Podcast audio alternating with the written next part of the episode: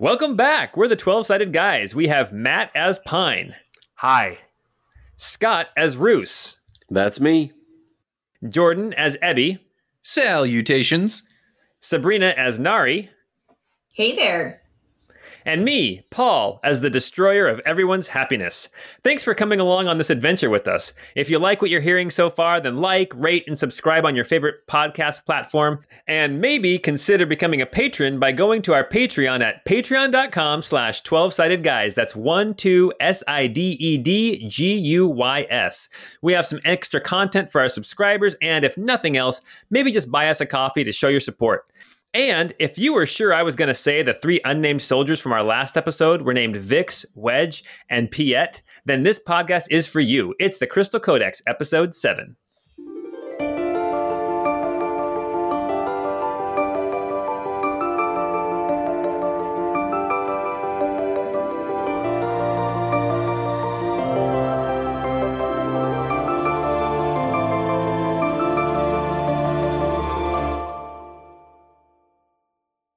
As the sun rises and spreads its light on a mountainside glistening with snow, our vision looks south, back down the hillside and through the forests, back to the city of Tabury. Snow gives way to glistening wet cobblestones and rooftops. On the ramparts of the worn down, derelict Tabury Keep, two men walk side by side. One of them, a younger man with unkempt hair, a gray imperial soldier's jacket worn draped across his shoulders, and the swagger of a swordsman, looks disconcerted. Adjudicator Rolf glances over at his companion, an older man, immaculately dressed in the imperial style, his left sleeve pinned up to his shoulder. Chancellor Ramsay, looking quite content with himself, says, Well, it worked. I knew it would. Rolf says, Yes, it worked, but I don't like the methods. You may not like the methods, says Ramsay, and yet the results speak for themselves. One in custody, everyone else out of the stocks. To be quite honest, this turned out better than even I had hoped. Rolf grumpily says, Still, I don't like the bluff, the threat. I don't like to threaten unless I mean to back it up, and there is no way that I would have started to hang innocent people. Now that's where you're wrong, says Ramsay. You're an adjudicator. Your word is law. Your edicts are carried out. I heard you tell the people of Tabury that they would hang if the treasonous author was not produced. As an adjudicator, that was no threat. That was a promise. That was law. Their footsteps become muffled as they descend a narrow, spiraling staircase. Oh, don't you look so glum, says Ramsay. I know you're new to this, being an adjudicator. You'd best learn to hold your tongue, lest every threat made in anger or every promise made in your cups become binding. Can you imagine how embarrassing that would be if you had to marry some stranger, all because of a promise you made while drunk? My point is, be careful what you say. As an adjudicator, people will always take your words at face value. Rolf responds back sullenly, Yes, but those were not my words that I spoke to the people of Tabury. They were yours. You speak of this authority that I have, and yet there's one here with more than me. He looks pointedly at Ramsay. Ramsay smiles back at the young adjudicator. Come now, good Sir Rolf. Your word is law, and it is now being carried out. It is a happy day. Now, to find out what this traitor knows before we hand out a hempen necklace. The two Imperials have stopped their descent and stand in front of a solid oak door in a dark, dank hallway, the only light coming from the crystals that orbit each of their heads. Ramsay motions to the door with his hand. Our duty to the Emperor awaits, he says.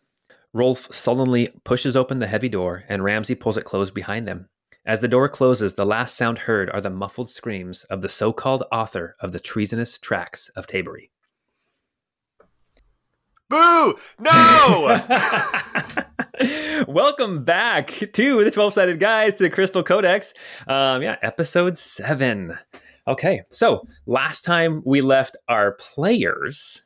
Sorry, everyone can have a reaction if they need to to that story. I need a reaction, Paul. Okay, well, have a reaction now because your characters don't get one because they don't know this story. I know. Matt has ideas, but Pine has no clue. Back to our characters. They all wake up on a rough stone floor in a cave up in the mountains. Uh, all except for Ebby. I think Ebby has been pretty much awake the whole night, uh, as he usually is, uh, keeping watch and kind of relaxing in order to refresh. Um, but uh, you can tell that it is morning as uh, the entrance to the cave, you see some light starting to shine down through. You all awaken. There are still numerous members of Fallen Heaven here after having spent all night having a conversation and a plan about what to do going forward in order to free Tabery from the oppressors, uh, the imperial oppressors that have uh, pushed their edicts and their different uh, plots on the people there, um, and to hopefully keep anybody from getting hung for or from getting hanged for the um, the writing of Pine and Ebby. So as you guys wake up, what would you like to do? Am I the only one here?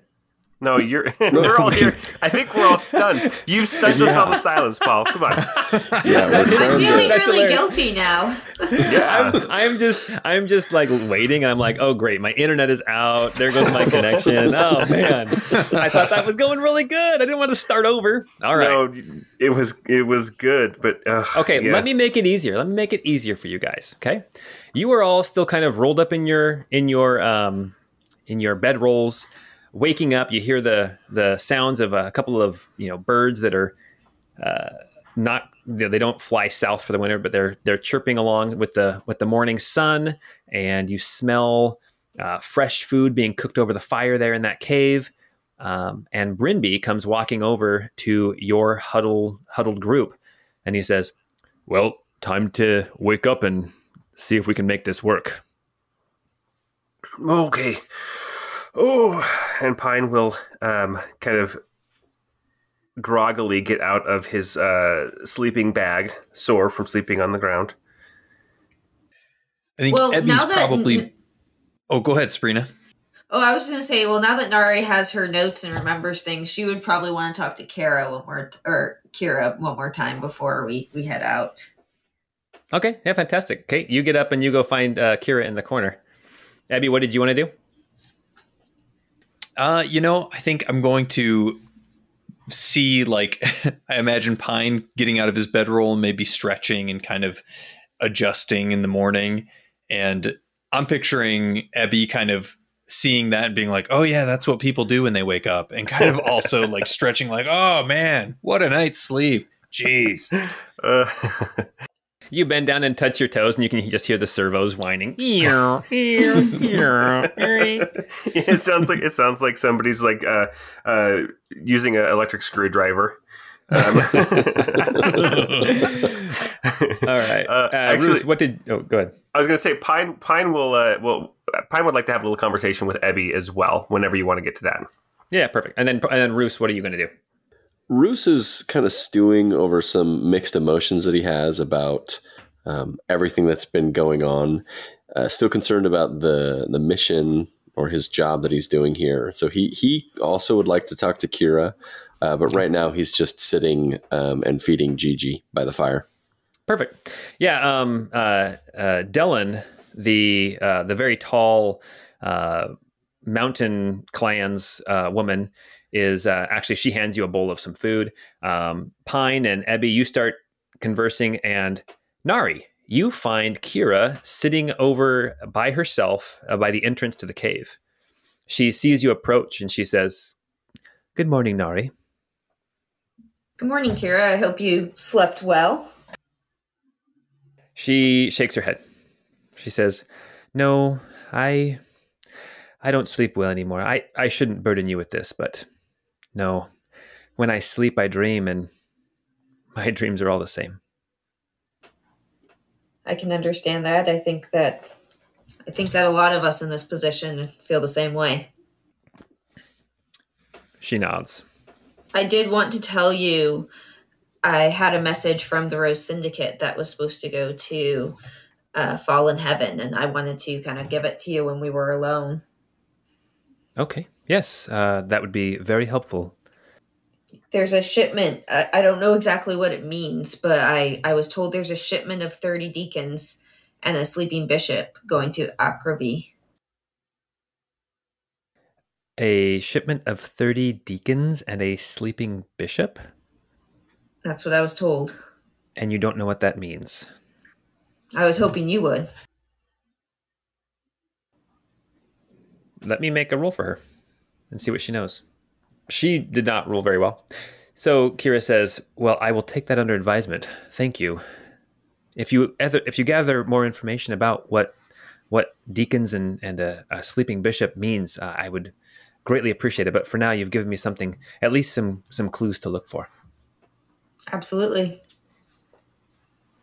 Well, go get some food. It'll all be gone, and then we are uh, we're out of here within the hour. Okay, um, Ebby and Pine, you are having a conversation. Yeah, so I pull Ebby a little bit a little bit away as we as we're both stretching and adjusting. no, you, you see, no. Sometimes the um the undergarments bunch here, so you have to pull here. Ah, so that's what you're doing then. Yes, it looks more natural that way. Yes. It seems so strange. Yes, yes. um, so Ebby, um, this is delicate, but and and I would never want to take this. Your, I would never want to presume to share your secret, your story with anyone else. But I was wondering if you would feel comfortable sharing with our new allies here at uh, Fallen Heaven your um, true nature. Uh, I have hesitance doing something like that, and allow me to explain perhaps why. At, over the last few days, the things that we've experienced, I get the feeling that perhaps myself and maybe even those of my kind existed before the empire existed. My my worry is that the ambitions, even of fallen heaven, if they knew who I was and what I was capable of, that they may try to use me in some way that may not be appropriate. That they may try to usurp or or abuse what power I may have. I just worry that if they knew what I was capable of, they may see me as a, just a simple tool that they may be able to use and manipulate as they see fit.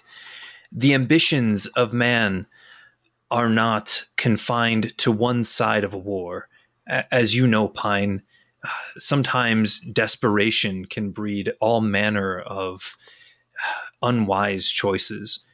If you feel that it may be prudent, that it may gain us some additional favor and perhaps some additional trust, then I certainly would be willing to reveal my nature. But I'm reluctant to just volunteer that information at this point. I completely understand, and as I said, I would never, I'd never dream of taking that from you. My, the only thing I think we could gain here is less surprise, were it to come to light at a less opportune time. You raise a very valid point. With the presence of the additional deacons in the city itself, mm-hmm. it is likely that we are to face them at some point, and I'm going to have to reveal my nature if we come to battle and come to blows with them. I think you are correct. Perhaps we ought to break the news to them now. If the plan go- if if our plan goes uh, accordingly, then you won't have to face them at all. I hope not. They certainly looked a lot scarier than I look. Well, they, they were just flashier. A fresh coat of paint and some fins. A spoiler and some some speed holes. Yes. Put a spoiler on a Civic, it's still a Civic. You know, I'm not saying they're a Civic, but uh, sorry. One of those giant exhaust pipes that somehow makes them go slower. Uh, Fantastic. Yeah. No, that that is that would be my only concern is that at an inopportune time your true nature would come out, and then we would we would confuse them in the it, it, it, the the how am I what am I trying to say? The the the best the best outcome in that situation would be that we would confuse our allies. The worst is that they would think we were false Yeah, you know, this is a very, very valid point. And certainly, allies are hard to come by, especially in times like these. I think perhaps then we risk it. We reveal what I am to them, and we trust that they use this information wisely. Know that I am here, and no matter, no matter how they react, you will always have my friendship, and I don't doubt the honor of Roos and, and Nari as well. No, they have certainly proven themselves in combat. more than their fair share in terms of trust. And your reputation may be invaluable for convincing these members of Fallen Heaven that I am not some sort of imperial plant. Okay, well, it is your choice. Do what you will. Very well. I think I think I will. I think I will reveal. The full Monty. You can leave your hat on. oh man, what a great movie though. That's the song, right? That was the song, right? I think, I think so. that's the song. Okay. That's a- That you know, I remember watching that movie. Real quick side note: I remember watching that movie and being like, "Ooh, I'm I'm I'm bad for watching this movie," you know. But it was just a good movie about like loving yourself and being happy in your own skin. Like that. What a great message. That's a great. Yeah, it's an awesome message. yeah. Rumpelstiltskin, you know, he got to be the uh, the good dad and not screw up everything like he thought he was afraid his son felt, you know? That's true. But Rumpelstiltskin will always. I'll, I'll always think of that terrible James Bond movie where he had a bullet in his brain where he couldn't feel any pain. Oh, Oh. yeah. I forgot about that one. No, but that one had Sophie Marceau, so it was good. But it had Denise Richards, so it was terrible. You mean Christmas Jones? Was her name Christmas Jones? Christmas? Yes. yes okay. Christmas Jones. All right. So we were at the we were right at the precipice of a very like dramatic event. So Full Monty, do it. Okay, so we'll just stick with Ebby then. Ebby, you are here in this cave and you see these uh, three unnamed, quote, unnamed, uh, fallen uh, heaven soldiers. They've been kind of working through the night, moving boxes and barrels and getting everything ready to go. They've been going out and like making false tracks, that kind of thing. You see Dellen is sitting over by the fire, kind of, uh, she's actually in the process of putting it out. And you see Hebo, the, the short guy, the short, kind of grizzled, scarred uh, man. He is uh, helping like go through some of the boxes, figuring out what's important and what they can leave as evidence that they were there, you know, to help throw off, to help make it look authentic, but not to get rid of anything that they really desperately need up here in the mountains. And then you see Kira is sitting over by the entrance to the cave. I will kind of walk over now. Now, Kira was the one that was kind of that. That was she was like the leader of the Fallen Heaven group, Yeah, right? she's, Is that Roos's sister? that is Roos's sister, and she is the leader of this cell of fallen heaven. Yes. Got it. Okay. Okay. Got a quick refresh on that. Perfect. Uh, I'm gonna kind of walk up to her and say, Kira, may I have a word with you for a moment? Of course you may. What is it? I feel like it is important that I reveal a truth that I have been concealing uh, up until this point. But in an effort to further build trust and and a relationship with you and with your men, Pine and I are of one accord that honesty is certainly the best way to move forward. And I'm going to start like unwrapping my head and like my upper torso to reveal my robotic body. As you unwrap your head, at first she doesn't. She looks uh, uninterested, almost like you're wearing a helmet or something. And then when she realizes that it's actually your head, her eyes get quite wide, and she she almost reaches out to touch your face. Then she kind of pulls back because obviously that's rude um, to just reach out and touch somebody's face. But she pulls her hand back and she says, "I hope I don't sound terribly rude, but what are you?" You know, I wish I knew the answer to that. I'll tell you a little bit about myself. I awoke in an Imperial research facility some years ago. They were experimenting on me and on this robotic form. They tried to pull the plug. At the time, they called me a deacon, and they thought that I was faulty. I fought my way out of the facility and fled into the mountains. Uh, that was quite a ways to the west of here, uh, I believe west and south, and I've been traveling for some time before making my way to Tabery and meeting up with Pine. Uh, he and I have been working together for some time, and I trust him uh, explicitly with with my life. He and I felt that in the coming in this coming uh, storm that we may be facing against the empire, there's a there's a possibility that we may face others of my kind, but others that have been usurped and manipulated to do the empire's bidding. if they are still using the same nomenclature as they had before, uh, we would consider these also to be deacons. But clearly, they are geared and ready for war and for combat. She she nods as you're as you're speaking. She she gives you the whole time to just explain without interrupting. And when you're when you kind of wind down here at the end, she says, "And what about what about a bishop?"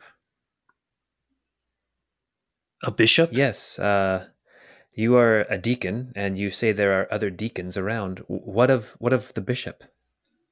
I've heard tell of a sleeping bishop in Arkelvy. A sleeping bishop. This is the first I've ever heard of that. But the the language about something sleeping. I've heard that reference before, but not from the Empire. No, from whatever it was that gave me sentience, that woke me from whatever slumber I was deep within.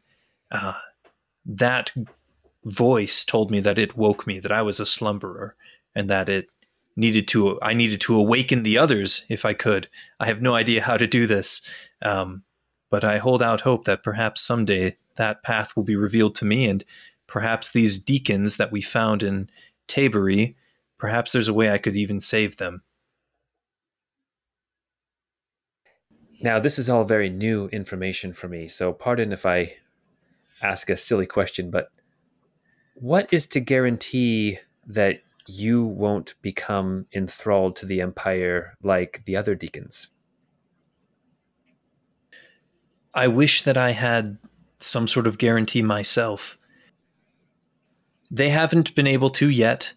I have the impression that if they were aware of my presence, they would certainly attempt to regain control, that they would see me as some sort of rogue agent and they would try to snuff me out or recapture me and reprogram me so that I'd be a servant to them like the other deacons apparently are. You can see then why I take my the nature of who I am very seriously. I fear that if the knowledge of what I am were to fall into the wrong hands, they might try to manipulate me. They may try to turn me into the empire. They may see me as a tool or as a pawn to be used in any political scheme that they may have. But we feel that there may come a time when we are pushed, when we may find ourselves in combat. And if we are in that position, I will have no choice but to fight and reveal myself at that time.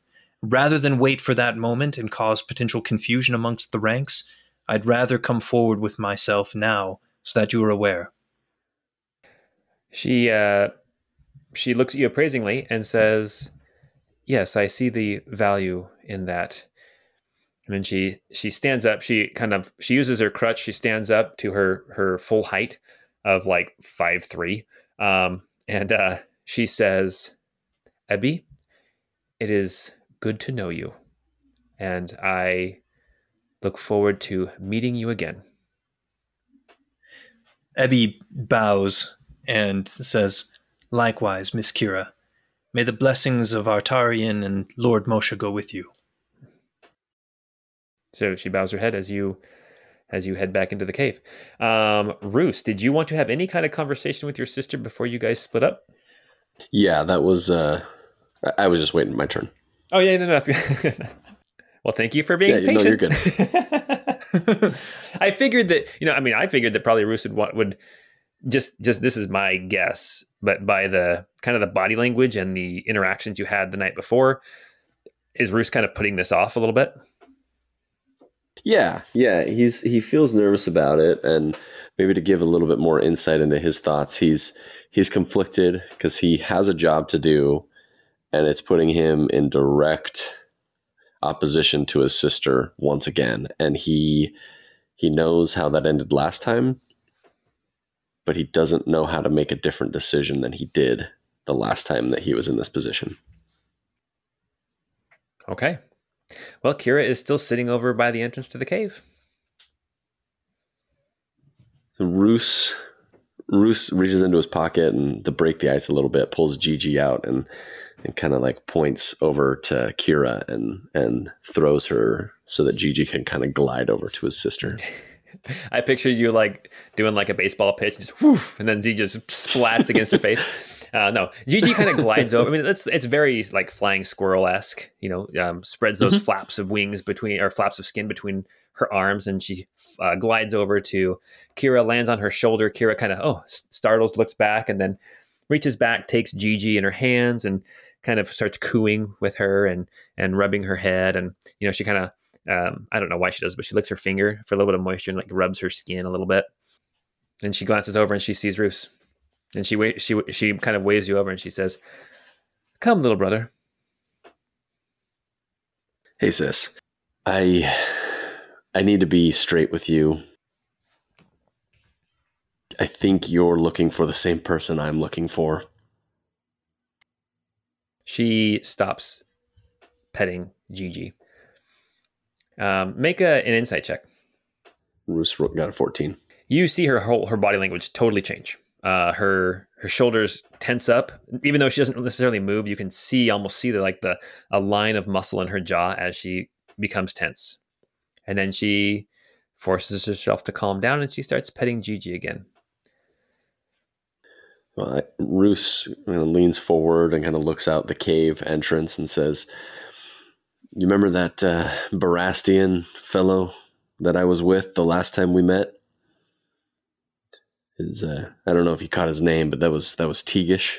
The yes, the the scaly one. yeah, yeah. Um, so I I report directly to him on this. He asked me to find any living members of the royal Everlyn family, but he was doubtful that that any still survived. I owe you for everything that happened, and I would be willing to tell him that there are no more living survivors if we can again find some evidence to give him. And hopefully at that point, you and I can call our relationship even. She thinks about it for a second and then she doesn't make eye contact with you, but she nods. And um, you notice that she kind of like lets her hair fall over her face and hides the the the scarred side of her face a little bit. Um, you've noticed it a little bit as you've been talking to her throughout last night and today. Something about seeing you reminds her of how she got those scars, um, how she got burned. You sense that she's a little bit uncomfortable around you, Roos, um, but she she nods her head slowly and says, "Little brother, I would greatly appreciate that." And between you and me, and you can hear a little a little crack in her voice as she's speaking. I think I'm out here on a fool's errand myself. I don't think there's any anyone left in the Everlyn line. So my my employer through Teagish didn't did not give me more than just rumors. So I, I really didn't even know where to start. What do you know about about him or her? Make a persuasion check. Roos rolled a nine. She says, I have rumors as well. Just rumors. But, but Roos, and then then now she looks you in the eyes and she says, I'm afraid that we're fighting a losing battle. Everywhere we turn, the Empire gains footholds, gets stronger. They haven't made a move on any countries in five years now, but they've been consolidating their forces. They've been they've been building up their armies and their legions all along the border. Who knows before they head into Osterland or Dolin? Who knows how long before they move on Ladrafel? They are marshaling their forces, they are gaining their strength. I feel it's only a matter of time. And we, Fallen Heaven, are. We're losing ground. We're losing ground. We needed we needed something. We needed some hope that this last member of the royal family might be able to give us some claim to this province, to this sorry, this country. Our country. What difference would that make, Kira? If we find some sort of living heir, what army, with what power would we put that person back on the throne to, to control this, this nation? It, it feels like a fool's errand. her back goes rigid when you say that. In the real world, if you don't adapt, you get crushed by those that are stronger than you. We have to adapt to this new situation. She looks you in the eye and she says, You get stronger. And then she she lets she looks at your glove and she sees the symbol on the back of your glove and she says, Interesting symbol there. It carries some weight, doesn't it? You show that to people and they know what it means. Doesn't it? Yeah, it has value. It helps me to to do my job and it helps me get into places where I otherwise wouldn't be able to go. A member of the royal family of Everlyn is a symbol. A symbol that would help the people remember what they've lost. That is why it's important. And yes, you can say that you have to adapt or get crushed, but I say no.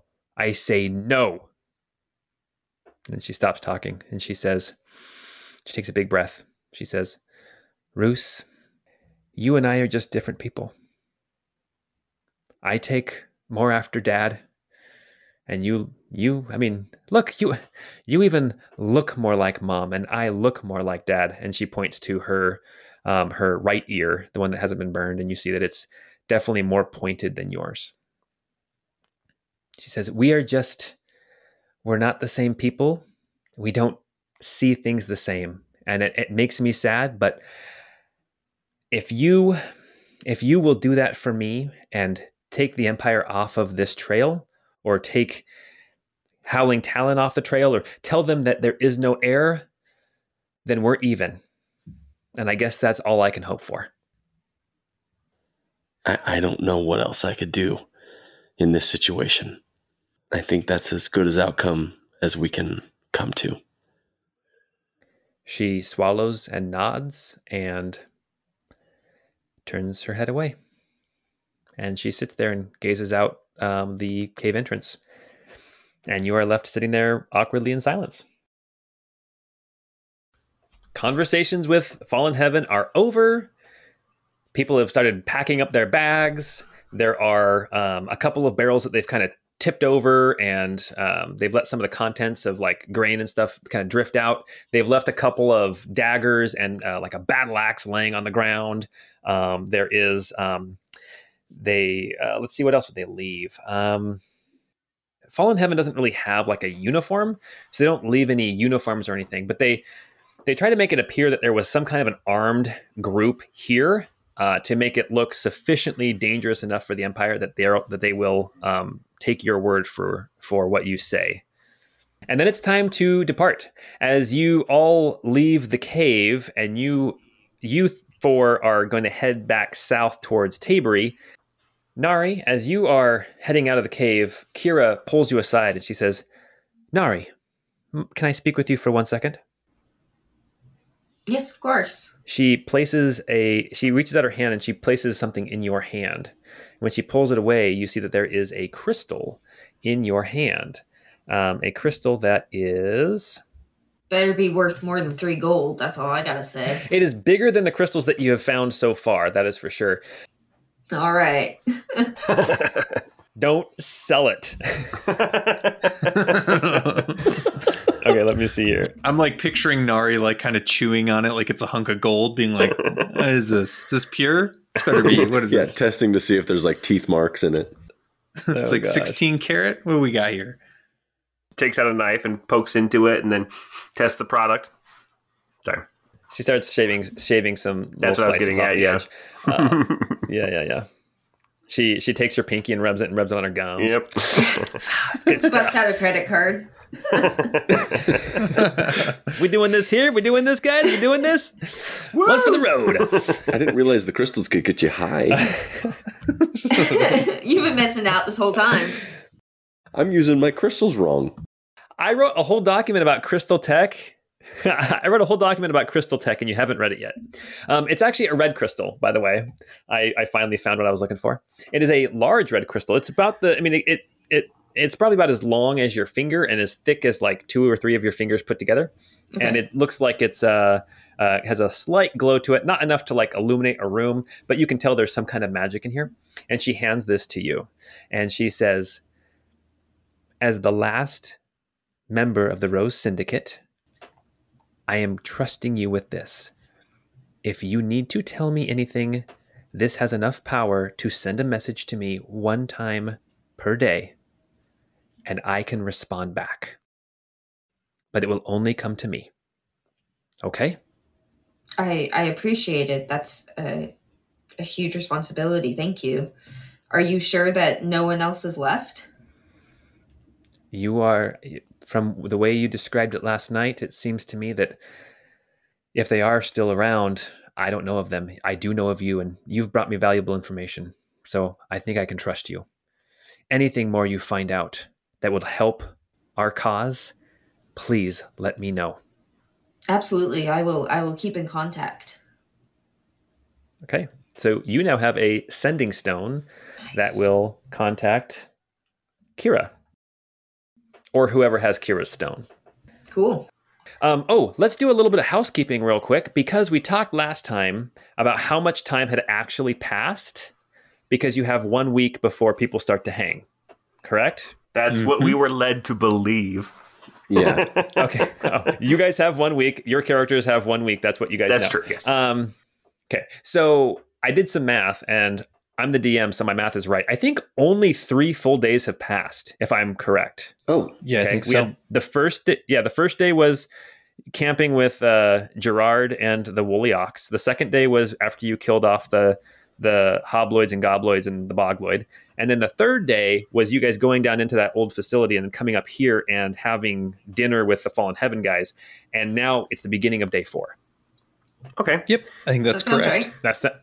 Well, Okay, who knows where we are though? That's the question. I would. Bef- Well, they know ex- they know exactly where you are. okay, so they can point us in the they right direction. They know exactly how we to get down. Okay. okay. Exactly.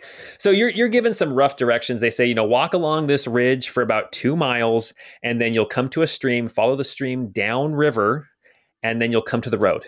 When you come to the road, turn right, and it'll take you right down through the hills, back down to Tabery. Is it how long of a journey is it back to Tabery? It'll be about a day and a half. Okay.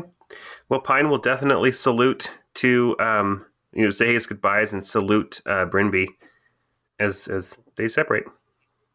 He salutes you back, and then he picks you up and gives you a big old hug. Oh, I'm old. It hurts. I'm kidding. Haha. Just joshing with you. as you limp away.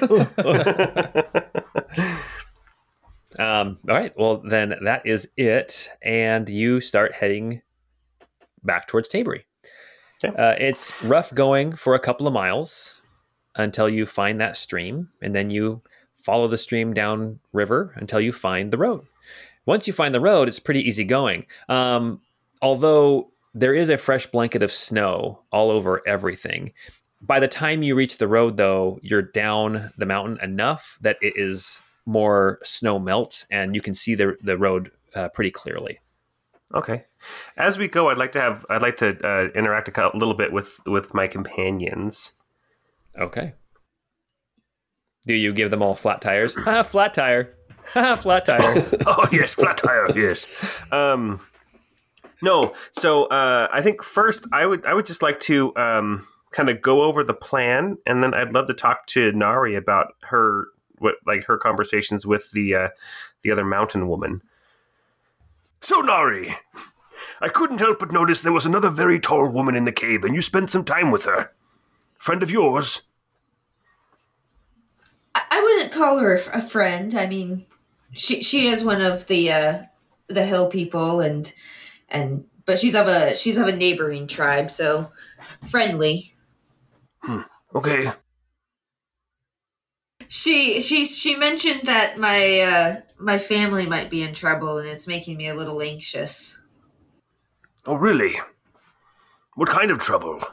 Well, she didn't she didn't say really, just that they're no longer around, um, and that's that's unusual. Normally in the winter, we we trade between between tribes, and I haven't been home in a few years, so it makes me makes me worry about their health. And how far is home from here? That's a good question. We're over in the Glass Mountains. Yes, I mean if you if you look at the world map, so um, just just to give you a heads up, um, Sabrina, you're when we described your character, you lived above the mountains, uh, uh, the mountains above Arkelvy, which is the capital, which is about 100. Yeah, it's like 175 miles away if you as the crow flies from Tabery to Arkelvy. Oh yeah, and it's in the mountains, so it would take take weeks to get there. Oh my, well, that's um, that's unfortunate to hear. I hope they're okay. Yeah, I, I don't have time to to check in on them right now, but maybe after we finish our business in Tabery, I can I can head over there. Okay, that sounds like a plan. Yes, if you if you need support, you you've proven yourself to be uh, uh, quite the ally and friend, and I'd be more than willing to accompany you, considering things go well in Tabery. I appreciate it. We we will have to not die first. yes, here's to not dying. I'll drink to that. That's always the first goal. And then last thing I want to say is, uh, Ebby, I overheard your conversation. Good use of the word nomenclature. Well, why, thank you, Pine. I, you know, I've learned a few things by being around people, and uh, you know, I'm beginning to pride myself on my language skills, rudimentary as they still are. Sounds like you've been hanging around linguists. Well, I think I think I owe it to you. You're the closest thing to a linguist that I know of. oh, you flatter me. Okay, that's all I have. oh gosh, that's so fun. The, you couldn't hear me laugh, I think, because I was uh, drinking. But when you said good words, good use of the word nomenclature, I about lost it. Oh man! all right, okay. Anybody else want to do anything on the trip? Otherwise, we can fast forward a bit. You guys are traveling down the mountain. Um, it, you're going to be traveling pretty much all this day, and they said that if you you know if you travel all day today, you should get back to Tabery sometime early or late afternoon, depending on conditions. Well, I think we should time it so that we arrive after dark. Uh, that way, Roos could go in with his writ by himself, and the rest of us could hopefully scale the wall with the help of Ebby. Agreed. I think that'd be a wise decision. Yeah. The writ only says for one person, so it would be easier for me to get in by myself.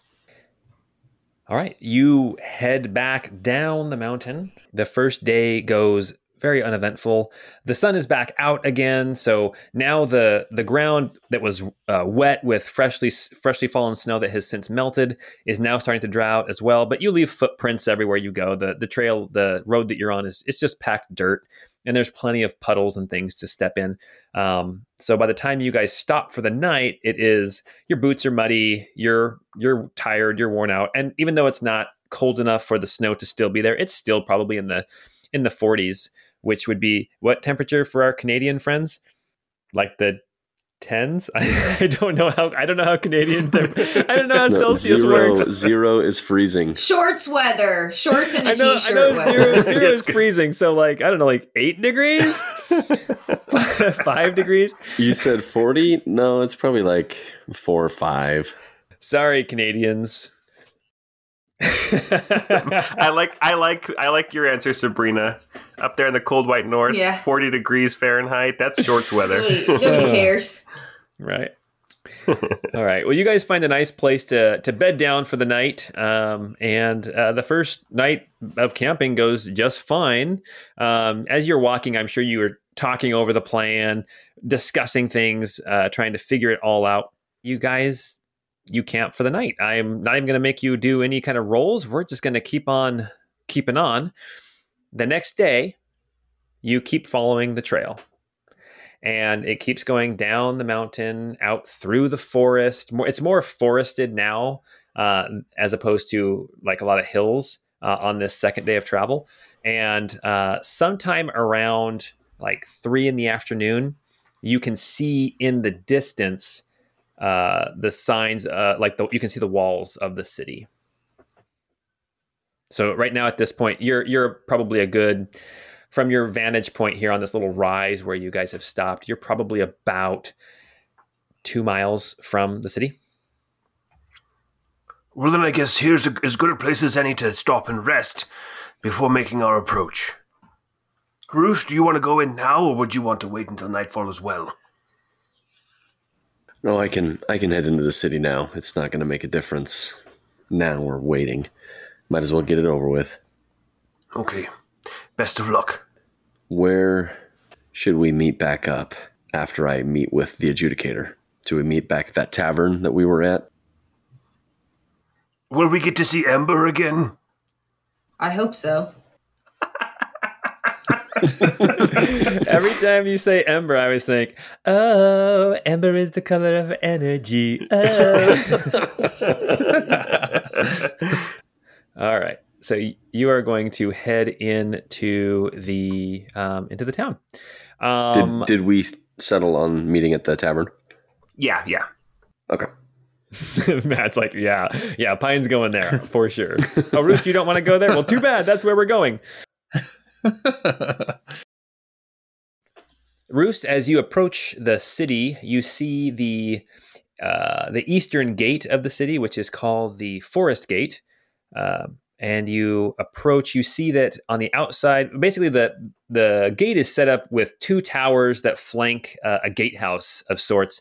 Um, it has uh, portcullis uh, that drops down. You know from living here forever, and you actually know because you've lived here forever. It actually has two portculli. Is that how you say plural portcullis? Portcullises. Anyway, Sounds you know about those- right. Yeah, the metal. Someone the will message us and tell us. there you go. The metal spiky things that go down into the ground and act like a cage to keep people out. That's what we're talking about. There's two of them um, in in this gatehouse. Um, as you approach, you see on the outside of the city, standing um, by the gatehouse at, at the approach of this road that goes into the city, you see two constables. Uh, you know the the uh, the Tabery citizens. So these are not imperial soldiers per se. These are the these are the the local constabulary and you see that they are standing guard at the gatehouse they see you approach and one of them walks out to you they they exchange a glance and then one of them walks out to you and he says hold up what you doing who are you Oh, my name is my name is Roos. I was on a special task for adjudicator Rolf, and I have returned with good news. Hmm.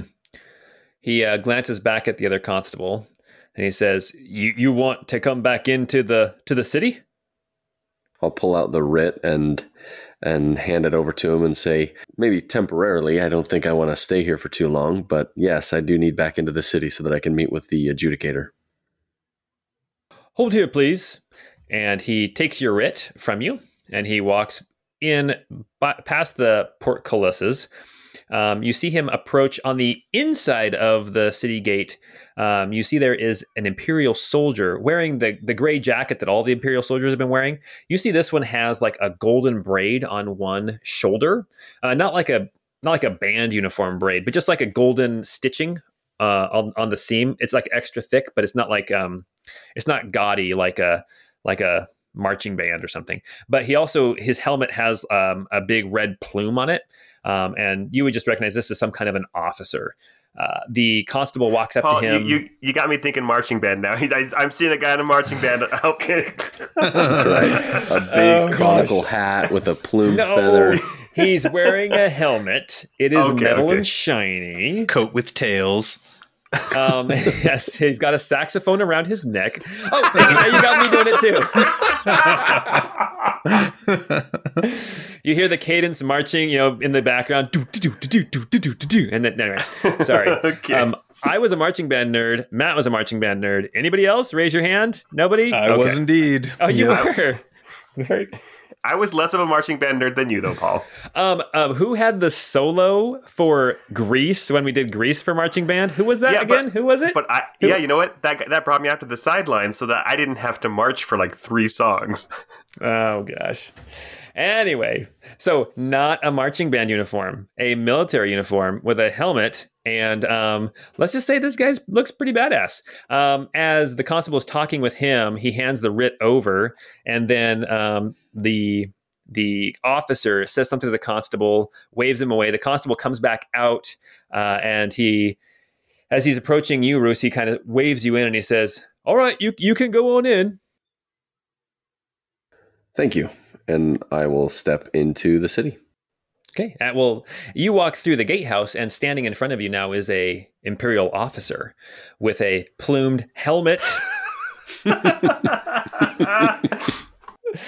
um, go ahead. I'm going to let you make a little insight check, uh, Roos. Okay. He heard you talking shit about his outfit. He's pissed. I know. he's he's definitely he he may not have a saxophone around his neck, but he definitely has a reed in his mouth, getting it ready to put on a saxophone. I was just about to say that. Oh my gosh. Roos got a five on the insight.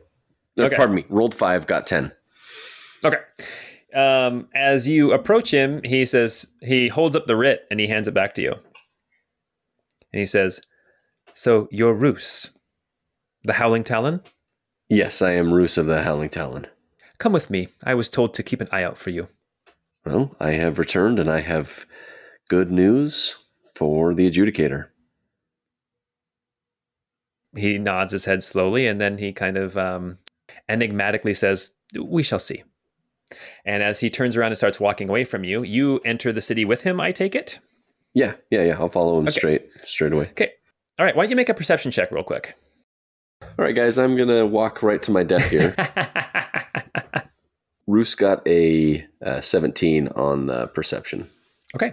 Roos, as you enter into the city, you see now, um, as you kind of glance back behind you, on the inside of the gatehouse, you notice that there are no longer constables on the inside of the gatehouse. They are now, this gatehouse is manned by Imperial soldiers. Where before, when you left, you remember specifically that it was the constabulary that was manning the gatehouse. In fact, that's how Bert Bertram was able, able to get you guys all through. He is a local c- constable and he was manning the gatehouse. Now they have augmented the gatehouse with imperial soldiers, which seems like maybe the stakes have been raised a little bit. Hmm. I say I don't want to tell you how to feel, but Oh, I'm already. So, Scott, as the player, is feeling very nervous. Roos, absolutely confident. that's great. Do you remember what I called myself at the intro of this episode? Oh, yeah, I'm fully prepared to die. the destroyer of all happiness. No, I wouldn't. I okay, here. We'll we'll see where this goes. All right, this um, officer he takes you. Um, so you're just to give a description of Tabor again. It's been a few weeks since you guys have been here in uh, not in game, but in real life. Uh, Tabery is a city. It's basically round. Uh, the gates that go east and west both come off of the upper city, which is kind of on a tier above. There are some ramps that lead back down into the lower city, which is where more the middle class and the and the you know, like kind of the lower income housing is, as well as the access to to, to the uh, to the river. You are coming in through the east gate uh, into the upper city, um, which is kind of interesting because in our very first session, when this whole thing started, this is almost where you were hiding on one of the roofs, watching the Imperial procession come in through this very gate. And now here you are coming back through this gate, escorted by an Imperial officer. Um, he leads you along the road uh, through the upper city towards the keep, which is on the western edge of the upper city. And as you approach the gatehouse of the keep, um, you see that it is manned by Imperial soldiers, and you see you made a perception check uh, just a second ago, a 17. It was a great perception check. So I'm just going to kind of give you what you see on your whole trip through town. Okay. He escorts you to the castle. The castle is, from what you remember before, from seeing the castle, there were 30 um, or so deacons lined up in front of the gatehouse to the castle. Um, now you see six deacons, but they are still three on either side of the entrance. And then you see that there it's augmented by some imperial soldiers are are manning the entrance as well. They look at you as you enter, but you're with an officer, so they don't stop you at all. Um, the officer leads you right on in through the gatehouse and into the courtyard. You see imperial attendants as well as some local help moving around there in the castle, doing things. You know, taking laundry this way and that. You know, somebody's uh, working at like an anvil for a, a horseshoe or a uh, I was going to say a chocobo shoe, but I don't know if that's copywritten or not. but um, you see just normal castle kind of uh, uh, daily life going on. As you approach Tabery, you see banners flying from the towers, and the ones that you see are, are imperial banners. So you see the red flag with a golden ring surrounding another ring inside that's made up of diamond shapes in the different colors uh, of that same pattern that you saw in the ancient facility uh, a few days before. Uh, that very recognizable imperial symbol that now you know they have somehow taken from a culture much, much, much older. The officer uh, catches an attendant and says something to him. With your perception, you you, you know that he's saying, uh, "I need to speak with Adjudicator Rolf. I have something he wants." The attendant bows deeply, runs off into the castle, and then a few minutes later, he comes back out and he he waves you over, and and then he uh, he says to the uh, to this officer, "Adjudicator Rolf we'll see you now." And then he bows and he does not lift his head back up. The officer walks in and is expecting you to follow. Okay. I'll I'll follow in. Okay. As I recall, last time you were in the castle, you never really left the courtyard. Mm-mm. Uh, you did all your conversations kind of out in the courtyard as you were talking with Rolf. This time you are led into a tower. He leads you in through the courtyard. Uh, you can see that there is what uh, probably is a barracks of some sort. You see some weapons racks out in front of the door. You see spears and shields and things very neatly organized on these racks out in front of one of the buildings, kind of to your left. To your right, you see a very large, um, wide building that has like a big uh, window on one end. You assume that's kind of like the the hall, the like the Great Hall or or or whatever. You see a bell tower um, in the corner, um, but he takes you to um, a kind of a large tower that is set in the western wall, and um, it looks like out of everything in the castle, this tower looks like it's the most fortified. And if, as you recall, this castle was like unrepaired, falling apart before the empire moved in five years ago, and it's slowly been getting redone. And this tower looks like it is. Um, I mean, it's still not pretty, but this one is definitely a uh, a fortress. You uh, you are led up some stairs. You actually enter in on the second floor. Um, and uh, you can see that there's one point where they can actually pull the pull like a um, a drawbridge up so that you can't access the door. So this is probably like the last bastion, like the keep of the castle. Um, and in fact, just so you guys all know, it is called the Tower Keep. Um, you are led into this tower, and it is um, thick stone. You're led up some stairs uh, in a spiral. As you get to the third floor, so one floor up, you are led to a small um, down a hall to a small little office. And there's a knock on the door. The, sorry, the officer knocks on the door, and you hear a voice say, Come in. He opens the door, and as you look in, there is this small office, a little desk, and you see um, that same unkempt um, man in the in the officer's coat that he doesn't put his sleeves in or anything. Um, he's sitting behind a desk. It looks like um, if you didn't know better, you'd say he slept in his uniform. Like that's kind of how sloppy he looks and he glances over and he sees you and he his eyes kind of uh, he he raises his eyebrows almost in surprise not like surprise but just like in almost uh, like oh this is kind of a, a happy accident. Um, he waves the officer away and says that's all from you. Thank you. And he motions adjudicator rolf motions for you to have a seat on the other side of his desk. Roos will step into the office and bow his head and say, Greetings, adjudicator, and I'll take a seat uh, opposite him. He sits back, puts his feet up on the desk. You can see that his boots are are nice, but they're worn. I mean, uh, they're the not the boots of a uh, of a rich man necessarily. These are the boots of a of a soldier or of a of a worker. He thinks for a second, then he says, "You caused quite a stir when you left. Just so you know." I'm not sure what you mean. Says, can I can I see that writ? Of course. That I gave you. I'll take it out and hand it across to him. Okay. He rolls it out on the desk on the table, um, and he kind of starts tracing words with his finger. Um, you can see he's kind of like mouthing the words as he's reading, and then he says, "Oh, there, there. See, Do you see that? Oh, right there where it says one person. Actually, it doesn't say one person. What it says is it doesn't say four people. Uh, it says just your name. Yeah, yeah. So he says, nowhere in here does it say that you could take your allies. This was for you and you alone. And when we found out that you took some friends with you, that caused quite a stir.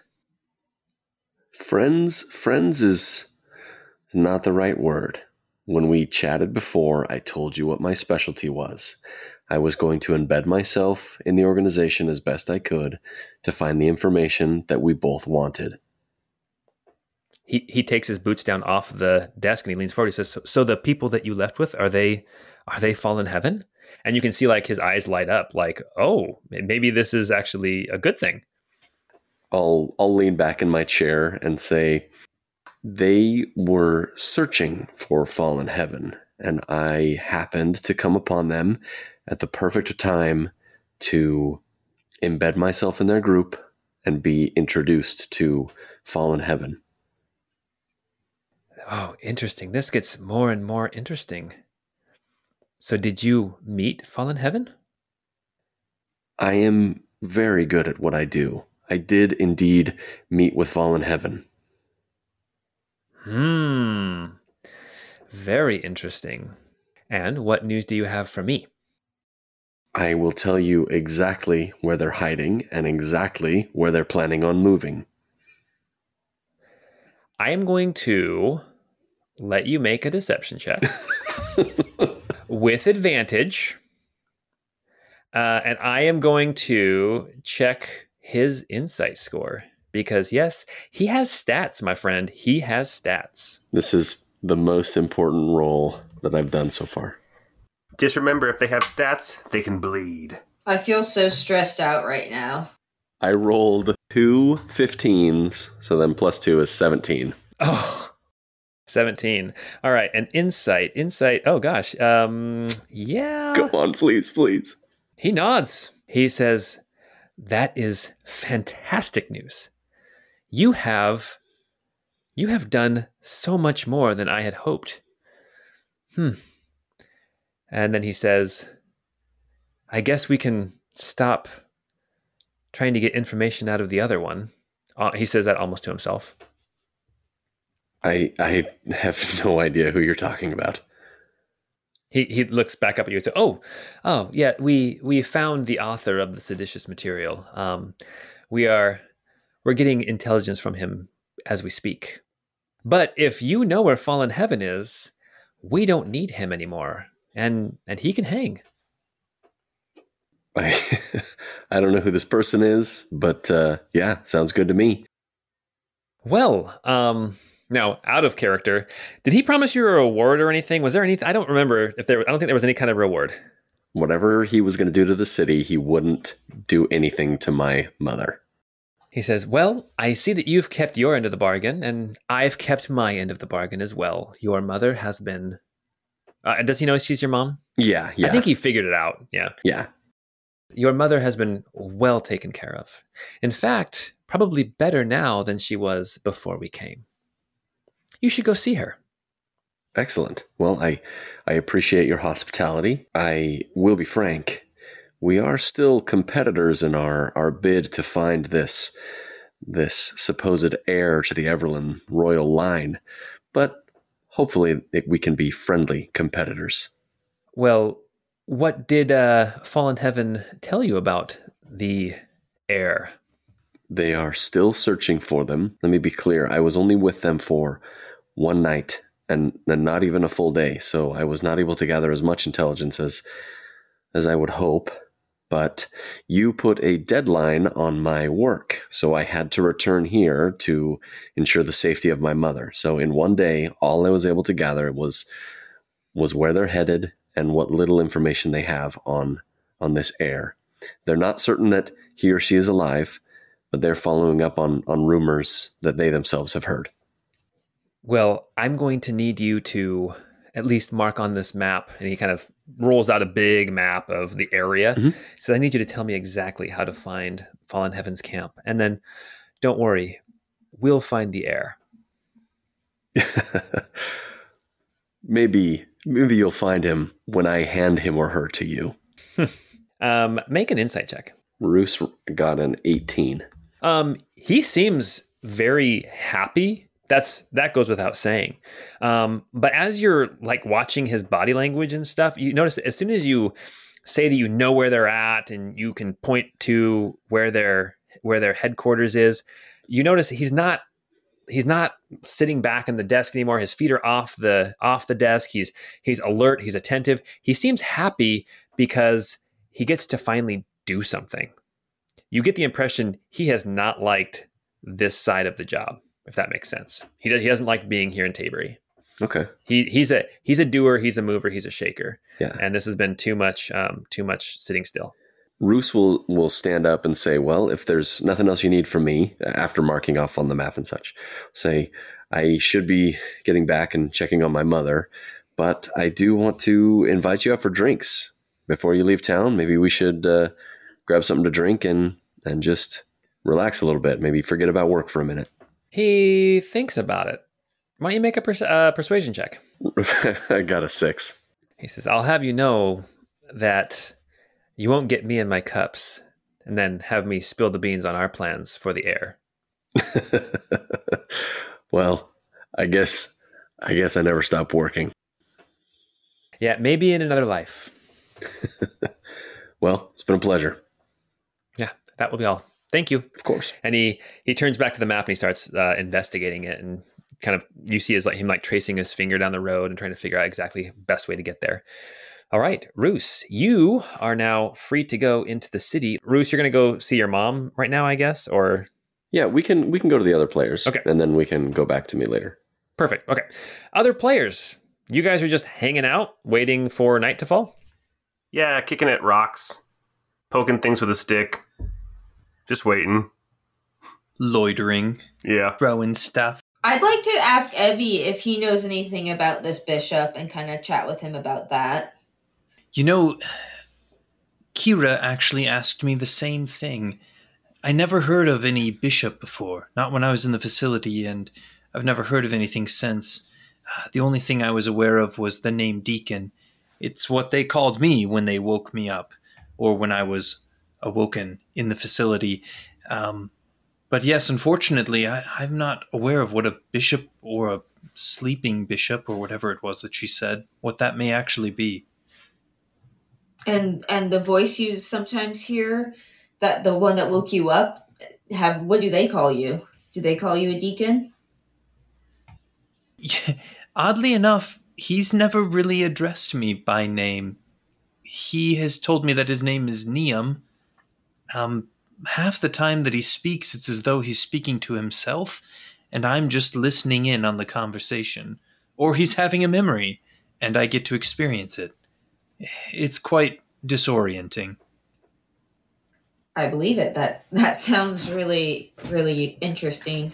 Well, I guess it'll be a surprise, whatever it is. Not the kind of surprise I'm looking forward to. Yes, I agree.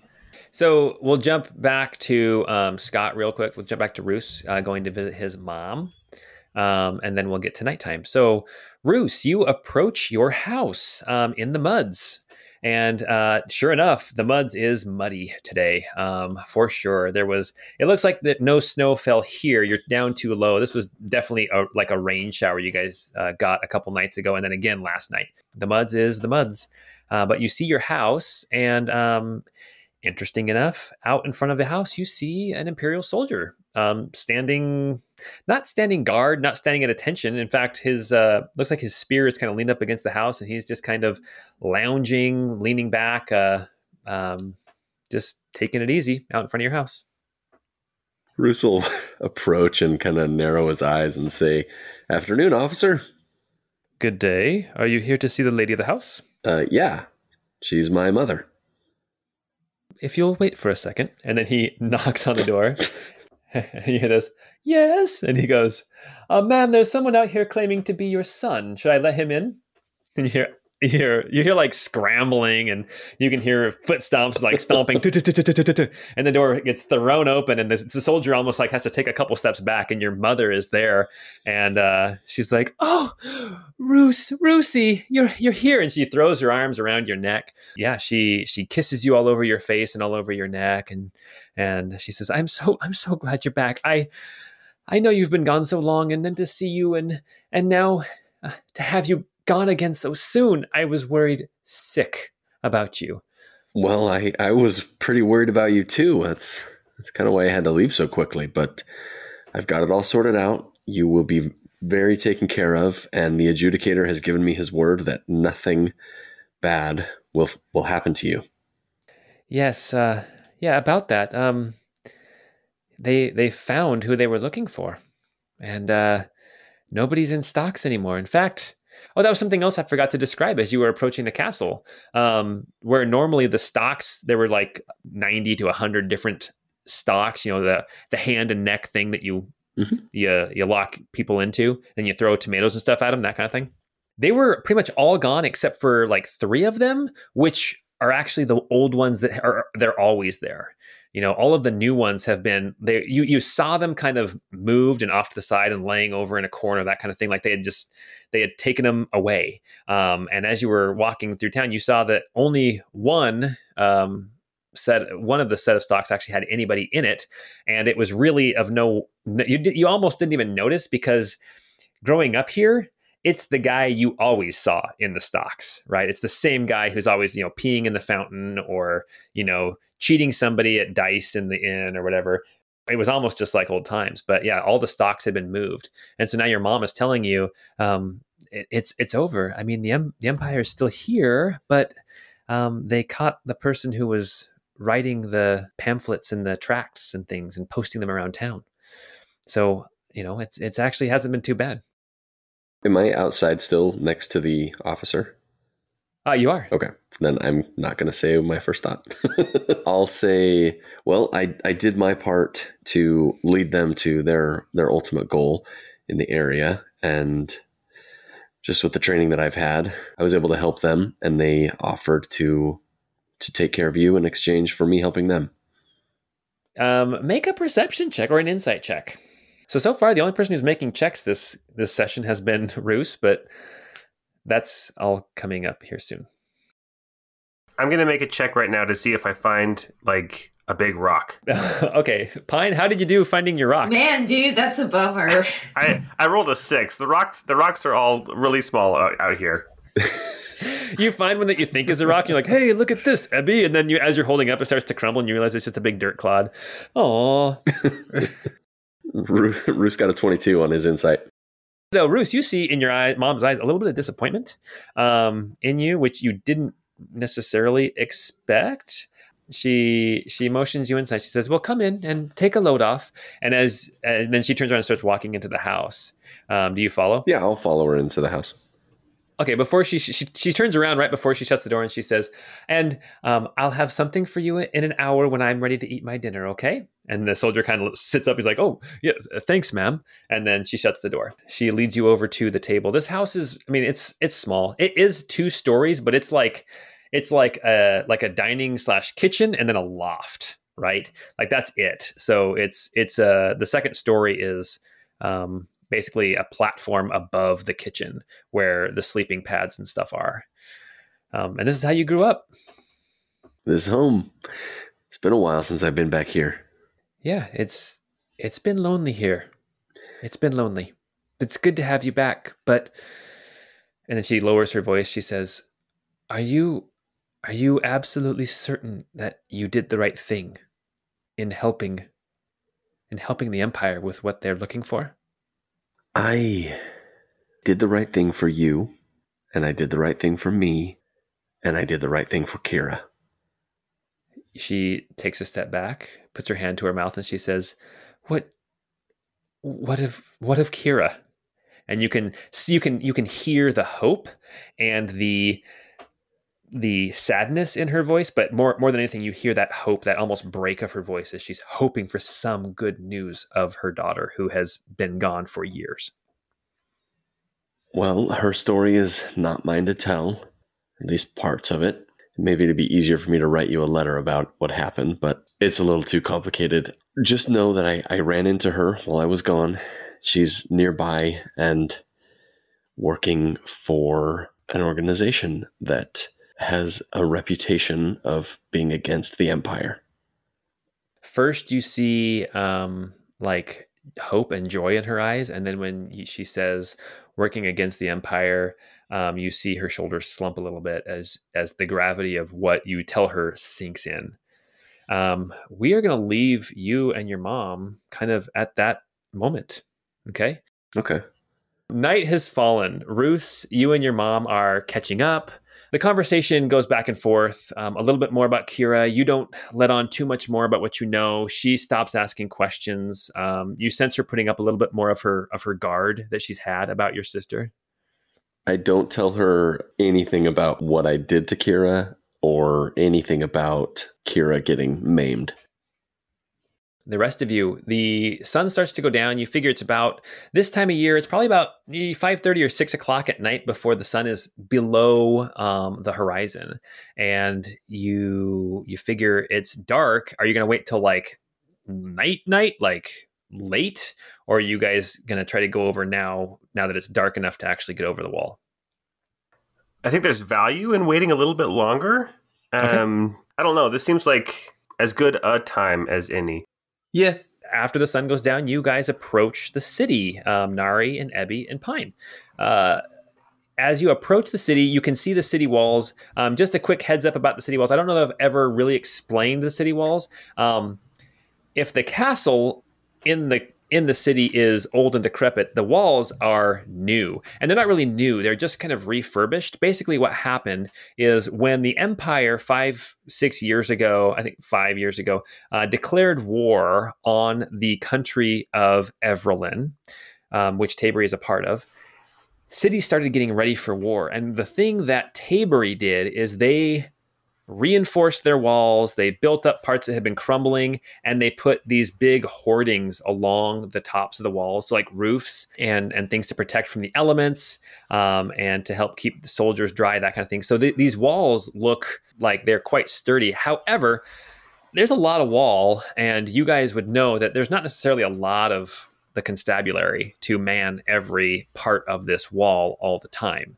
So it's only a matter uh, of finding a time to get over the wall. And Ebby, you've probably gone up and over this wall quite a few times um, in different forms, one form or the other. Mm-hmm. Is that fair to say? Yeah, no, I imagine that that's probably the primary way that Ebby has gotten in and out of the city is probably by sneaking up and over the walls. Okay. Well, um, as you guys approach the um, as you approach the uh, the city walls, I want you guys to you can make uh, perception or investigation checks. I'll let each one of you make your own. Okay. And if you want to be stealth, you guys can make some stealth checks too. Okay, well, for my perception, Pine rolled a 14, and then for my stealth, I rolled a 23. Woo! So, Ebby, what'd you get? Oh, I got a 22 on my perception roll. And Nari got a 23 on her perception. Okay. Then I critically failed on my stealth roll for Ebby and rolled a, a nat 1, which oh is a gosh. 2 with my bonus. Oh no. oh my gosh. Okay, so here's the deal. So, um. Wait, what, what did. Hey, Nari, what did you get on your stealth? I got a 16th, which isn't a 16, which isn't bad considering the fact that I have like chainmail on. So, oh right, that's yeah, so kind of bad, Ebby. You you do disadvantage. Okay, so here's what we'll say. I know I did, and I still got a 16. yeah, that's great. That's great. That's awesome. So we'll say that um, that Nari, you and Pine um, managed to kind of undo Ebby's bad rolls. Woohoo! Basically, the moon comes out and it finds this happened before, but it finds that little glint of metal on Ebby that just is not quite covered, and it shines bright as can be. Just hits the it hits the the uh, the scalp, the metal scalp, and just like a beacon, it lights right up. Pine, you got the twenty three. You just quickly take the the cowl of Ebby's clothing and pull it up over his head a little bit tighter and cover it up. You guys manage to sneak up to the castle or to the city walls. They're on the east side of town. Ebby, we need to put some flat black primer on your head. You know, you're probably right about that. I should maybe cake some mud on my head or something next time. you, you get out the old rattle can. You're ready to start spray painting. Um, but um, your perception checks were all um, quite good, except for Pine. Pine, you're so busy covering up um, Ebby's head that you don't notice. But um, Ebby, you and Nari both notice that the walls are sparsely um, manned. Um, gosh, 22 and 23, those are great rolls. You both notice that the walls of the city, um, the kind of walking along, because the hoardings, it's more like a roof. Um, and then there's the the crenellations. So you can see people walking between the crenellations, between the the the merlins. Is that what they're called? Like merlins? Am I totally off? Paul, I think you're the only one who knows these words. Oh, sorry. It could be Gandalf's for all I know, and I'd be like, sounds good, yeah. Yeah. mhm. okay, so so so the wall has crenellations, which is like the rise and fall of the wall. You know, like you have a stone and then you have a space to stand out and shoot. Your typical the top of the like the top of a rook. Chess sure, yeah, exactly, exactly. But then on top of that, it's like it's almost like um uh like a a roof has been erected on top of that on posts um, that stretches all along the wall. And so what that does is it protects from things like catapults or or trebuchets um, dropping rocks and things on top, and it also keeps the rain off the soldiers. But you can see between the spacing between those stones, you can see the soldiers walking along there, and you see red uh, or not red. You, sorry, you see gray jackets um, that you recognize as imperial uniforms, but um, you're fairly certain that you can time it right uh, to get up and over the wall uh, without being seen because it seems like they are not only are they sparse, but they're also very, um, very strict in their uh, in their movements. They're very, um, very precise and very structured. So it's pretty easy to time when they'll be in certain places. So, how are you guys going to get over the wall? Well, I was thinking, um, I suppose I'd turn into the wolf spider version of myself and just try to haul them up one at a time, most likely. That sounds good with me. Can you lift me? So, you're going to change your shape into a metal spider? Yes, indeed. Perfect. You've done it before, so why don't you go ahead and describe how it looks? I imagine almost like clockwork weird noises start to kind of go off as my torso like spins around and my limbs kind of get all weird and disjointed and even split in half to turn into two separate limbs and eventually turn into kind of this weird skeletal metallic spider thing. What I imagine is Ebby's weird, you know, kind of bucket head thing that's now twisted around and looking straight ahead at them in this weird comical fashion. Um, Pine, you've probably seen this before. Nari, this is your first time seeing metal spider Ebby, but you've seen metal wolf Ebby. Yeah, I'm horrified. I don't like spiders, and I'm not. I'm not happy about it. Ebby, you see a big old boot coming towards your head. No, no, no, it's a friend, it's a friend. He he remembers. He's like, "Oh, I understand, though." No, you, well, you can't speak in your form though. You can speak to That's spiders, true. but you can't speak to them. You hear this little. oh, that's creepy. Uh, no, Ebby, quiet. Shh, You're not helping yourself. Oh man, we could have negotiated our way out of the spiders instead of having Paul almost kill us. Oh yeah, that's probably true. Could have set you in as like a diplomat. I imagine that like your pinkies from your hands like migrate up to your mouth, and then they form like the fangs, and they kind of like click together when you're talking. That's just your These gross like mandible things. Oh Yes. Just your pinkies. Oh, funny. Uh, all right. Yeah, you can scale the wall, no problem. So you time it right, and then uh, before you know it, are you going up on top of the roof, or are you going to go try to go like through the the space that the soldiers walk? You know, I think whatever is fastest and most stealthy. So it may actually be more stealthy rather than like thunking around on top of the roof. It may be faster actually to slip, you know, kind of through the crenellations and through onto the other side as quickly as possible. Okay. Yeah, that's probably how you do it most of the time, anyway. Um, and then, so yeah, that's not a problem. Uh, you drop in a rope. Is that what you're going to do? Um, Like, h- how are you going to? How's everybody else going to get over? Is he strong enough in his spider form to like at least carry me? Let's see. I can tell you. No, strength's only a plus one. I weigh I weigh about 180 pounds. Ebby, you can make a strength check and see if you can carry Pine, but it's going to be a difficulty of. Uh, That seems like too much. He weighs less. yeah, I was going to say it's going to be a high. Oh, wait, oh, the 180 pounds. Yeah, I don't know. what- A six foot two old man. Six. Okay, so I've met I've met six foot two old men who weigh 300 pounds, and I've met six foot two old men who weigh a buck 20. Okay, he weighs 150 pounds. There you go. We'll say difficulty 15, um, and you're gonna have to go at half speed. Okie dokie. Alrighty, we'll try a strength check. Ooh, rolled a four. Man, I'm on fire with my rolls tonight, guys. I imagine Pine just kind of climbs out of the back and sits down like he's riding a horse and just kind of grabs around the head like to hold on. And then Ebby, you can't see, and you end up like walking into a tree or something. Oh, I think I think it'd be awesome if you like you started to attempt the climb and then you just fall over backwards and your legs are twitching in the air. like a That's turtle gonna that's been turned upside down. Uh, yeah. I think that's that's probably the case. So, okay, given that factor, let's uh let's just do a rope thing where we'll all like pull a rope up. I'm I'm picturing it coming out of my spider butt. That just this rope is dangling behind me as I crawl up the wall. Don't think about it, Nari. Don't think about it. Well, I mean, technically, you're in the. oh my gosh. technically, Spider butt, spider butt. Quickly grab onto my spider butt rope. I mean, you're taking on the form of a of a giant wolf spider, and they have like web sense. So they have to have some kind of webbing. All right, yeah. Um, let's. You know what? I dig it. You. So, are you like dropping it as you go, or do you get up to the top and then squirt it out? I imagine like Oh, silly string. You totally. turn around with your butt in the air and you kind of like spray it out like silly string. Look out below. But you're a spider, so all we hear is yeah. Click, click, click, click. Yeah, two or more of your fingers are like opening and closing the anus where the uh, where the web comes out. it's not an anus. It's not an anus. It's a sphincter, but it's not an anus. yeah, try not to think about it. Try not to think about it. cover your eyes, Nari. Cover your eyes. Okay, yeah, you get a rope over, and because you're a robot, the rope that you secrete is kind of, um, I mean, it's not like true webbing, um, but it kind of has the same consistency of webbing. Yeah, it's hanging there for them to climb. So now I just need some simple.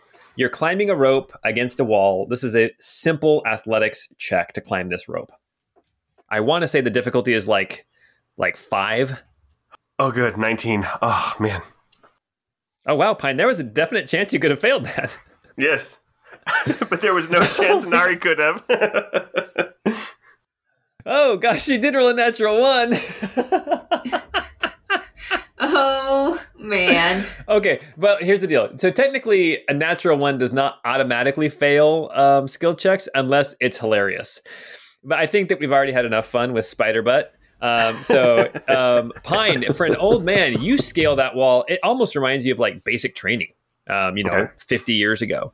Um, you're like, oh, I remember. Well, I shouldn't say what you're saying, but I imagine you're thinking it's something like, uh, like you know, you, what you see in boot camp or something, Mhm. um, where they're climbing walls and you know, climbing ropes and and running through mud puddles and that kind of thing.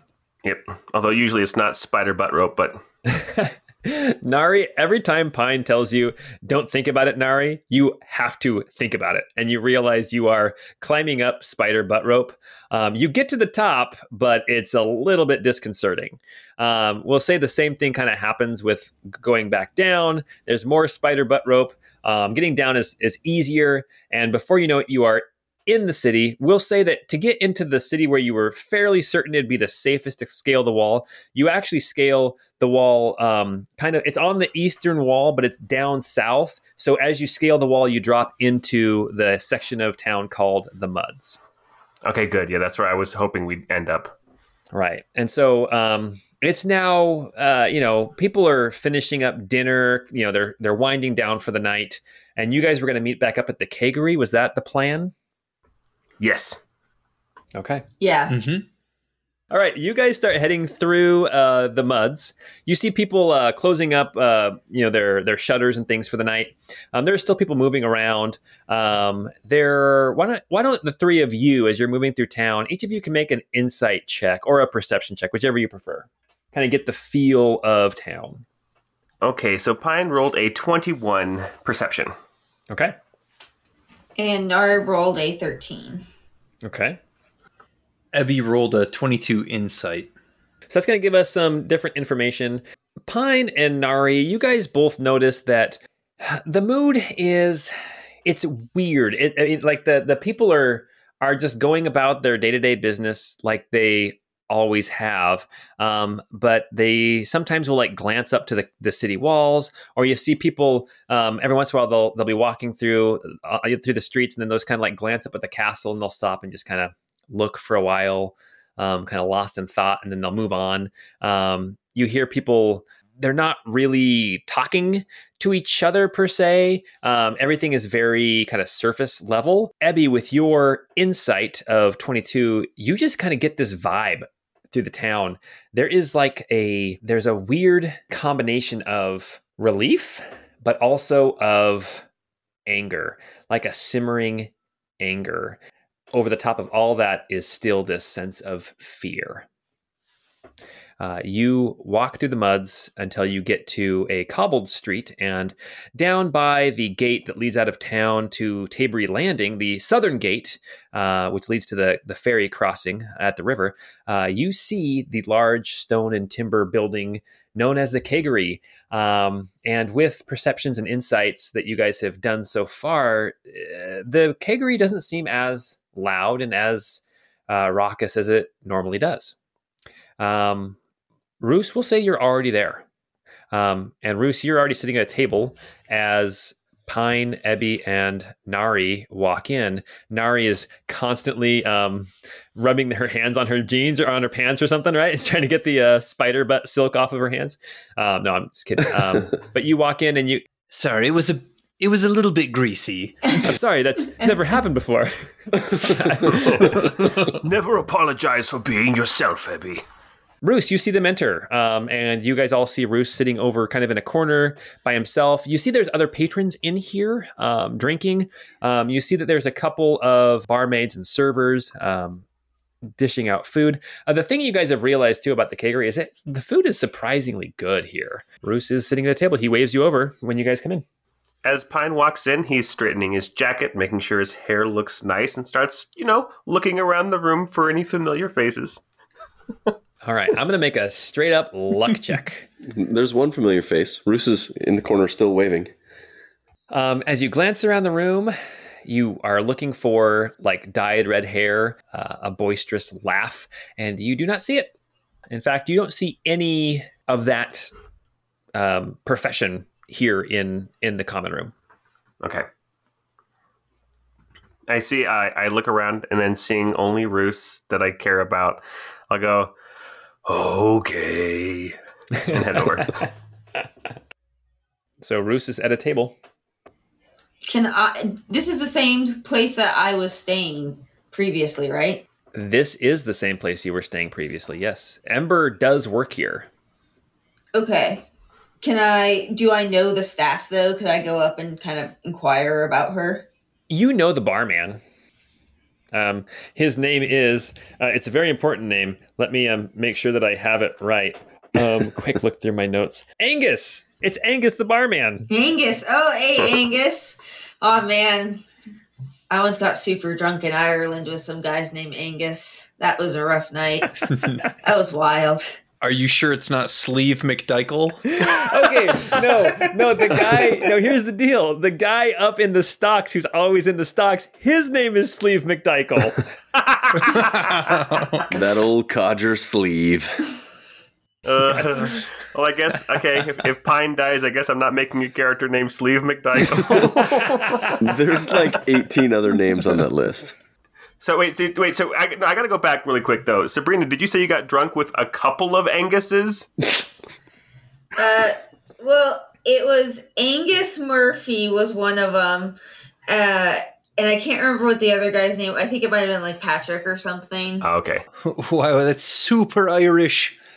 then there was another Angus, and then they got into a bar fight. and this guy was like six foot two or something. He was really big, and I'm pretty small. But I was drinking, and so I kind of took on this guy, and he he was really un- he felt really uncomfortable. So he backed off of the other guy who he was the other Angus who he was fighting. Oh. It was Yeah. really weird. That has to be the most Irish story I think I've ever heard. It was pretty cool. Yeah, I thought you know the Highlander was Scottish, but it's like the it's like the Anguses are like Highlanders, so they can only be one. Oh gosh. It see, was was really gonna- weird. when you said that's the most Irish uh, Irish uh, story you've ever heard, I said, and then they sat down and started eating potatoes. Hard hate hard. Well, but then we kept drinking and we kept bouncing around and we ran into him at another bar because there was only like five bars in town. Um, so then I went and apologized. Oh golly. And then I think I got kicked out of the next bar and I went, went back to the hostel. Good story. It sounds like the perfect Irish story. Uh, it was a rough next day. Okay, so Angus is the barman. okay, Nari, you walk up to Angus, and he is uh, cleaning a, a mug as you walk up. He says, "Ah, Nari, it's great to have you back here. Here, hard." Aye, chai, chai, chai. You've been wanting a little bit of a pint. no, I'm not doing it. Okay, no, no Irish accent. He says, "He says, oh, Nari, I haven't seen you around for a while. You're back."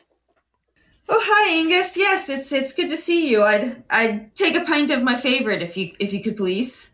All right. Yes, sure thing. Oh, have you seen Ember around recently? He glances up at the staircase um, back behind the, the bar and he says, Yeah, I, I think she's up working. Um, he puts a, a mug in front of you and he says, That'll be a silver. Of course, I'll tip him as well because I'm a millennial. And then I I will just ask him if anything if anything strange has happened since we've been gone. It seems like things are kind of getting a little bit back to normal. He um, he kind of leans in conspiratorially and he says, Wait, were you were you were gone? Were you like outside of the city? Just just for a day or two. Oh, he says, "Oh, but they weren't letting anyone out. I, I won't, I won't ask how you got out. Um, but you're back now. But so you've, you've missed all of the excitement. I, I have. So they came here looking for the person who was writing all of that libel, that imperial uh, propaganda, right? Well, they found him. Oh, Yeah, who who was it? Someone we know? uh, some, some old constable. He's uh, they're gonna hang him tomorrow. Oh wow. Okay. Yeah. Well, thanks for the info. Yeah, so they're. I think they're going to be moving out here soon, but um, but we're going to have a hanging, and uh, now people are torn. Uh, some people are happy that it's over, and other people are upset that um, we still have to watch someone hang. For words, he kind of he kind of lowers his voice. He's like, "For words, just words," and they come and they do this to our town, to our city.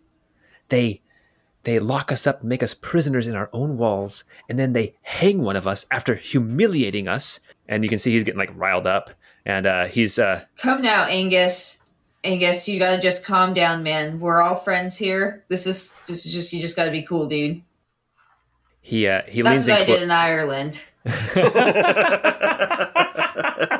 I was like, dude, we just we gotta calm down. and they're like, "I can't understand your accent."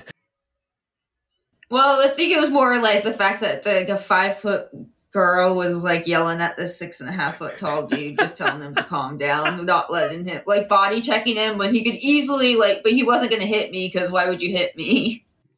Oh my gosh! So Nari is like uh, reverse Sabrina. yeah, kind of. All right, he uh he he sets his he sets the mug down that he's cleaning, and he says, he says, "No, I I understand. I mean, I I trust you, but uh, it's just it's just not right. It's it's just not right." And then he goes back to cleaning the mug. All right, well, I will take my drink and go over and join Roos and everybody else at the the table. So as we sit down, Pine will say to Roos, Well, it looks like you're not in the stocks, so must have gone well. Yeah, it went as well as I could have expected. And I've got some good news for you as well. They apparently found the man writing seditious letters. So you are off the hook. Um, make an insight check, Pine. Well, but they're going to hang him. Make an insight check. Yeah. Yeah. Pine, I just want you to make an insight check. If you score high enough, No, I Yeah. do not. I got a four. you're like, oh, well, that's interesting. Hmm. No, uh, they, they, they found. Who is it? Oh, I didn't care enough to ask. I thought this would be great news for you. Well, well, no, I won't let. I won't let another, an innocent, hang in my place. You have a, a get out of hanging free card. I don't plan to hang. The Empire would have hung you had they caught you, and now you don't get hung. Some other guy gets to take the blame for you. That's that's that's unacceptable. That's not how I live. I have to. I have to find a way to free him. Did they say who it was? No, I didn't even think to ask. I was just hmm. excited to give you this good news. When does he hang? I heard it was a constable. Constable. That's all I heard. An older. Pine, I'm not. I'm not going to need you to make another insight check. Yeah. You are fairly certain you know exactly who this person is who is going to hang. It's the constable that we got in trouble. It's Bert. I know it. He let us out, and they think he's involved. This can't stand. He's the only reason why we were able to go out and find our new associates in the first place. I can't let him. I can't let him hang for me. I'm with you on this, Pine. What should we do? We stop it. And that's where we'll end for tonight. Mm, man. I can breathe now, man. Jeez, ah, Ugh. So when you when you did the opening thing, Paul, I was I was I was thinking three people that it could be that they had locked up. I was thinking probably not Russo's mom, but maybe. I was thinking Bert would be the obvious choice, but please don't let it be Ember. what about Angus? No love for Angus? it's true. That's true. Angus and I go way back to when I learned his name about ten minutes ago. what? Well, it could have been sleeve. hang from the gallows, then, eh? It could have been I cannot, sleeve. cannot do it. I cannot do it. No, there was one line that I cut out, and it was uh, it was uh, after you hear the scream, you hear this. Oh, guys, oh, jeez. Golly, Pine. golly, guys! All right, well, hey, everybody, hey, thanks for joining us on this episode uh, of uh, the Crystal Codex with the Twelve Sided Guys. We had a great time tonight, and uh, we left you on a little bit of a click- cliffhanger. So next time, look forward to some uh, conniving, some adventure, some action, and uh, a little bit more of the Crystal Codex. Until then, have a good night.